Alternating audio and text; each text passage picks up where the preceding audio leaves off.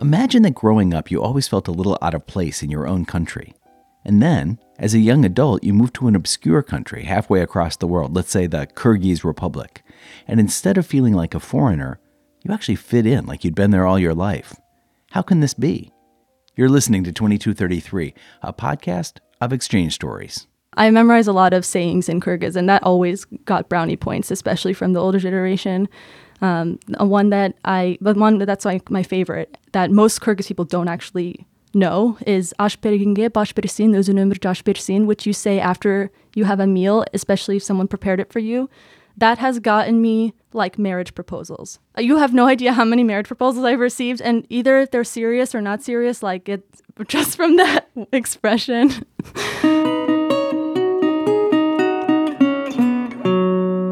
This week, marriage proposals galore, hanging out with Kyrgyz pop stars, and learning to keep one's voice down. Join us on a journey from New York City to Bishkek and Osh, and learning that you are an American after all. It's twenty-two thirty-three.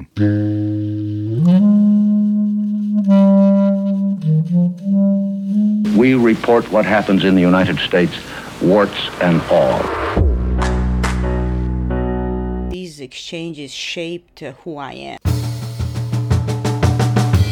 When you get to know these people, they're not quite like you. You read about them. They are people very much like ourselves. And oh, that's what we call cultural exchange.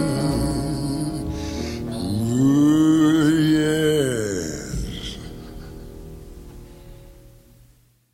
Uh, my name is Amanda Trabalsi. I'm from New York City. I participated in the Fulbright Student Program from two thousand sixteen to two thousand seventeen in the Kyrgyz Republic.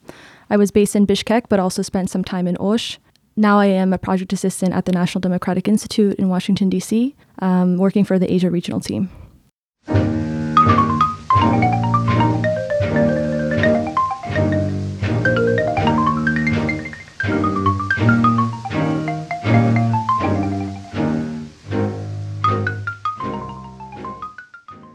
So the first story that I wanted to share is basically about the diversity of Central Asia and how the region has been influenced by so many different cultures since they've been under the rule of Mongols, um, the Persians, the Soviets, and how that all kind of ties into the culture today. And um, as a mixed person myself, my mom is Korean and my father is Arab. It was very comfortable for me to adjust right away in Central Asia. Um, this was actually the first time in, in my life where people actually kind of, you know, they just assumed that I was local. And I thought that was a really cool feeling, because every time I would visit um, my parents, um, my parents' families in, in South Korea or in Saudi Arabia, um, it was always like, you know, oh, you look kind of different. You know, you're not one of us. They would never say that, but it it always kind of felt like I wasn't really fully part of the culture. And I felt like, whereas in Kyrgyzstan, I I always felt like I was part of it. And that was really special.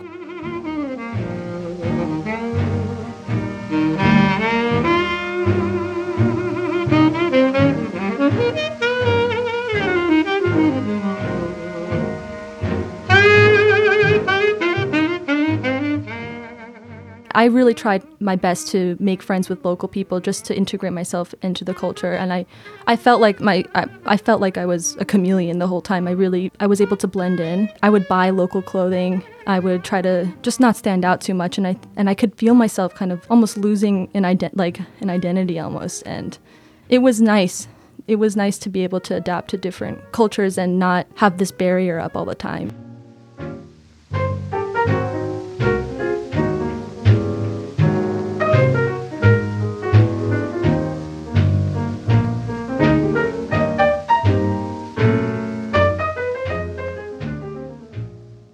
When I was living in Osh, which um, the majority of people living in Osh are Kyrgyz, but there's a, also a very um, big Uzbek population that lives there. And um, I would go to the bazaars and bargain in Kyrgyz, because my Russian is good, but in Osh people speak Kyrgyz much more, or Uzbek. And one of the sellers, the, the vendors was um, Uzbek, and he was confused why I was bargaining in Kyrgyz, because I look Uzbek. I don't look Kyrgyz. And it was this whole, like, there was just so much drama, all these people, like, coming all of a sudden, being like, what, you're like, you're not Uzbek? And I just thought that was really funny, um, that um, no matter where I went, people kind of just assumed I was like them. And I, I don't know, I thought that was very special.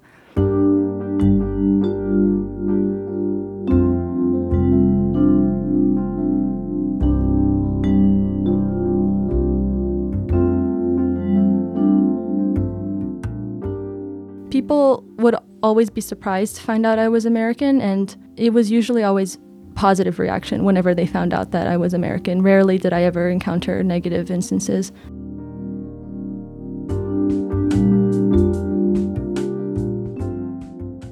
Maybe this experience did kind of solidify and, I guess, confirm what I had questioned before about my own identity.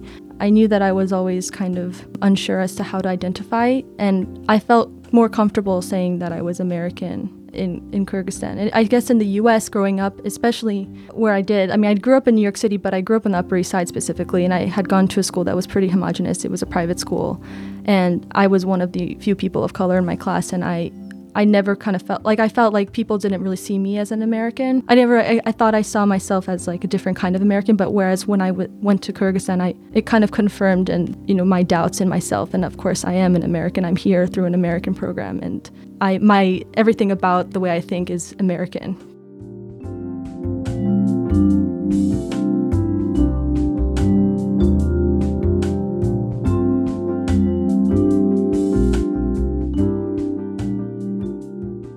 One big thing that I was kind of surprised about um, in my experience there is how popular I got just by being American, but not a white American, because I guess um, based on Hollywood films, people are just used to seeing like only, you know, people with blonde hair and blue eyes. And um, when I, you know, would open my mouth and speak as a native English speaker, it would always just surprise them. Um, wow, she kind of looks like us, but she's American. Like, that's so cool. Maybe we can be American one day. And, uh, yeah, it was nice to be able to kind of represent other people um, from the States.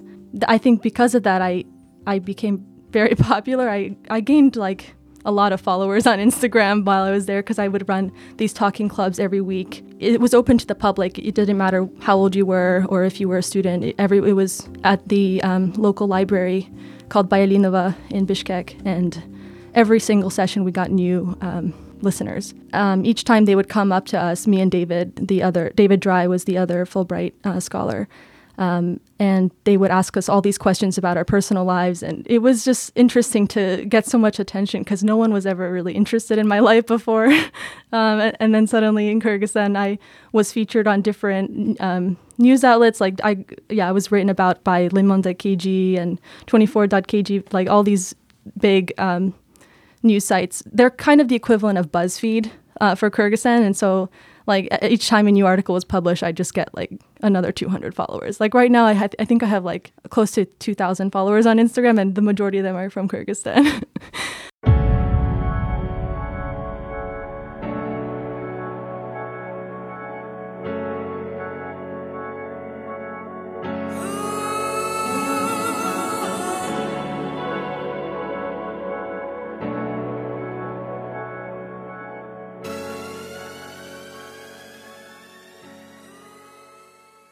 I had um, one talking club. This one guy, Meder, at the end of the talking club, he came up to me and David and um, asked if we, he could get more practice um, besides just through the talking club, because sometimes you'd have talking clubs with one hundred twenty people, and, you know, obviously we couldn't give everyone our attention. So he, yeah, we, I talked to him one-on-one afterwards a little bit, and, you know, I was asking him, like, what does he do? And he said, he's a singer. I was like, okay, I mean, like, I like to sing too. Like, what, you know, what what do you sing? And it turns out he's actually a famous Kyrgyz pop star. Um, I, I didn't believe him until he showed me his Instagram page, and he had like two hundred fifty thousand followers. Um, people like, like all my students are, were already following him, and I just, I had never heard of him before. Um, but as soon as like I became friends with him, he started introducing me to all his friends, and they're all famous, and suddenly I'm friends with all these famous people in Kyrgyzstan, like most like Kyrgyz pop stars.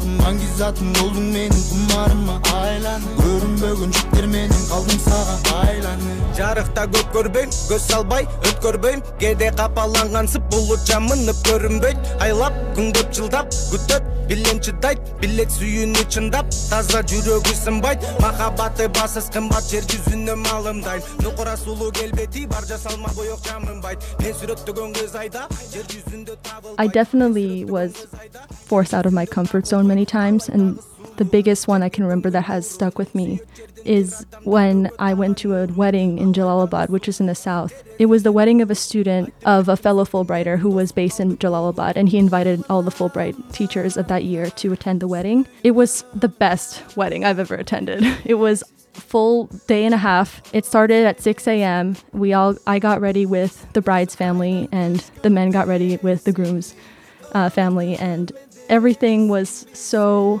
chaotic, but also really entertaining for someone who's never been to a Kyrgyz wedding before. And um, they really wanted me to make a speech. So I had the whole day to, to kind of prepare for it, but they wanted me to do it in Kyrgyz. And while my Russian is good, my Kyrgyz was still kind of, I'm still at like the beginner's low intermediate level. But I knew that this would be the big, the most fulfilling and rewarding challenge if I actually got to, to do it.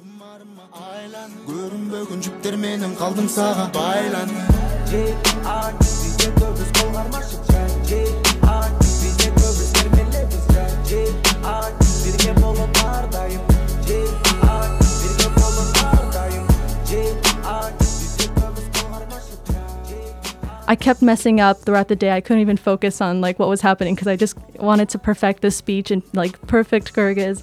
Uh, it was such a challenge, but it was so worth it because this the words in the speech could be used for almost all toasts. After I did it, and it was on camera and everything in front of like a thousand guests or something crazy like that, I could still use th- the same words in that speech for anything else. I parties after that and like during New Year's, I used the same one and everyone was just so shocked. Like, how does she know like such words? I don't even know that because a lot of Kyrgyz people don't speak Kyrgyz, a lot of them, especially the ones from Bishkek, only know Russian. I felt like that was a really great challenge for me, and I overcame it, and I still remember it. Do you remember something? Do you want to say something? Мен сіздерге бақыт өзін өміржанды игіліктерді қалайым, бақытлы болғыла. That's like one of the things you can say at the end. Um, that is the, the one I remember. Um, I also, I memorize a lot of sayings. How does it translate? It's like, I, I wish you success, good health, Um, and happiness um, in your wedded life or whatever. I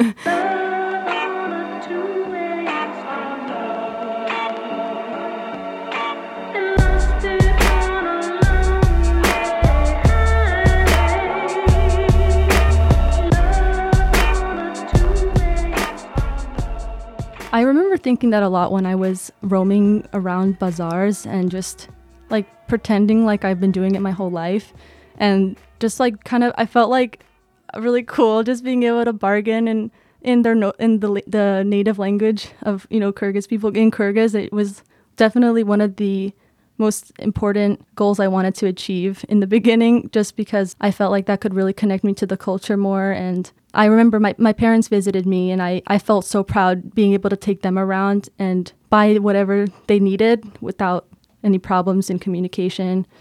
Um, I feel like I'm sounding like I'm showing off, but it was, if it's like all genuine, I swear.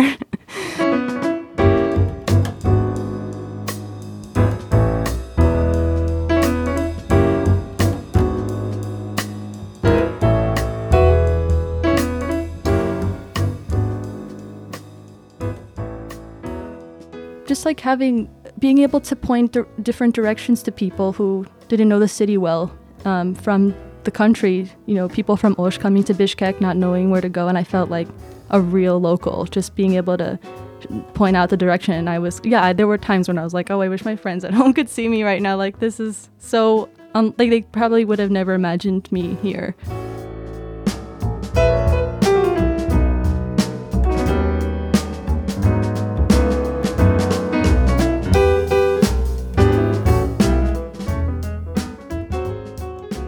Definitely no shoes in the house. Even living on my own here in D C, I, I still try to do that.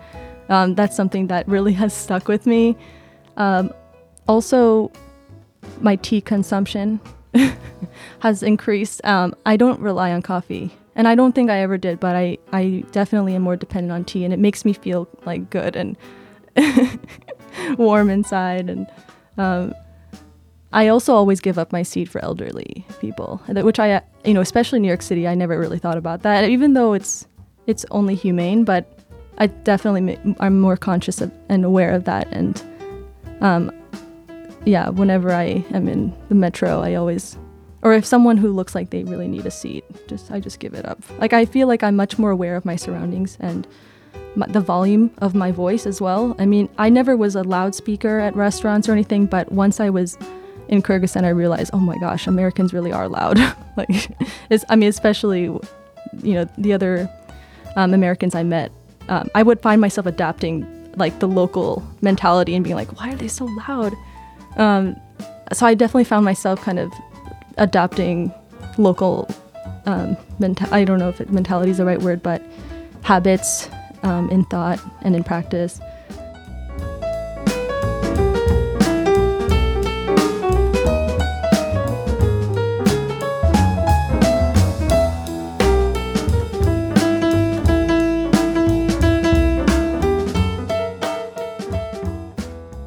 It was just a really great experience. I would definitely say that my year um, in in Kyrgyzstan was probably one of the best years of my life, but it was long enough for me to realize I want to come back. And it's Kyrgyzstan is a very, and I guess Central Asia in general is very special to me, and I I kept wanting to go back, and I've been back three times since my Fulbright has ended.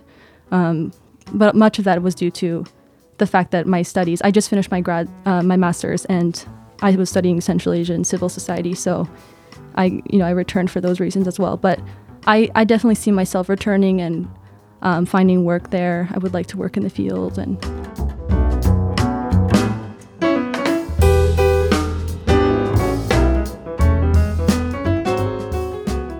I don't necessarily see something, but I feel it, and I feel relaxed, and I feel calm, because I think there's something really unique about the mentality of, I guess, not just Kyrgyz people, but of Central Asia in general, and how their people really know how to live in the moment. It, the pace of life is so different over there. Here, especially in, you know, metropolitan areas, I feel like I always have to think about the next step. What am I going to do tomorrow? What am I going to do next week? What am I going to do next year or five years from now? I have to have a plan laid out. Whereas over there, I knew that I didn't need to worry about what was going to happen in two minutes. I just was able to really enjoy the moment. And I don't know what it is, if it's the air, if it's the food, I don't know. Like, the people are just, I just felt very comfortable, and that's just how I feel when I think of Kyrgyzstan, and I really miss it. And I I always have this like longing to return and share with Kyrgyz, or, you know, Kyrgyzstani citizens more about my perspectives and gain more from, you know, their experiences, and kind of bring that back to the U S. I want, I would like more people to know about Central Asia and more about the culture, because I think they have so much to offer the world, and I wish that there was a way to do that.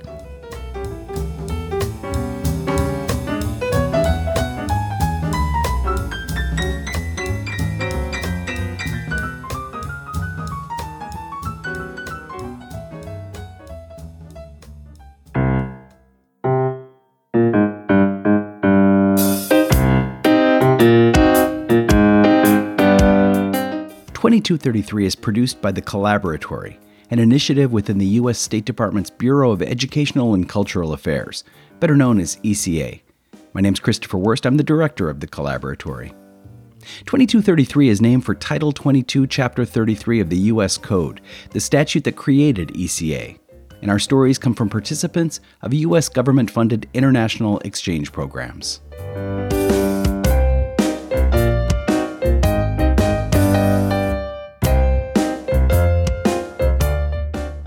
In this episode, Amanda Trabalsi told us about her time as a Fulbright scholar in the Kyrgyz Republic.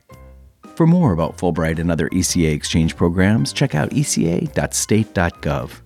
We also encourage you to subscribe to twenty-two thirty-three, and you can do that wherever you get your podcasts, and we'd love to hear from you.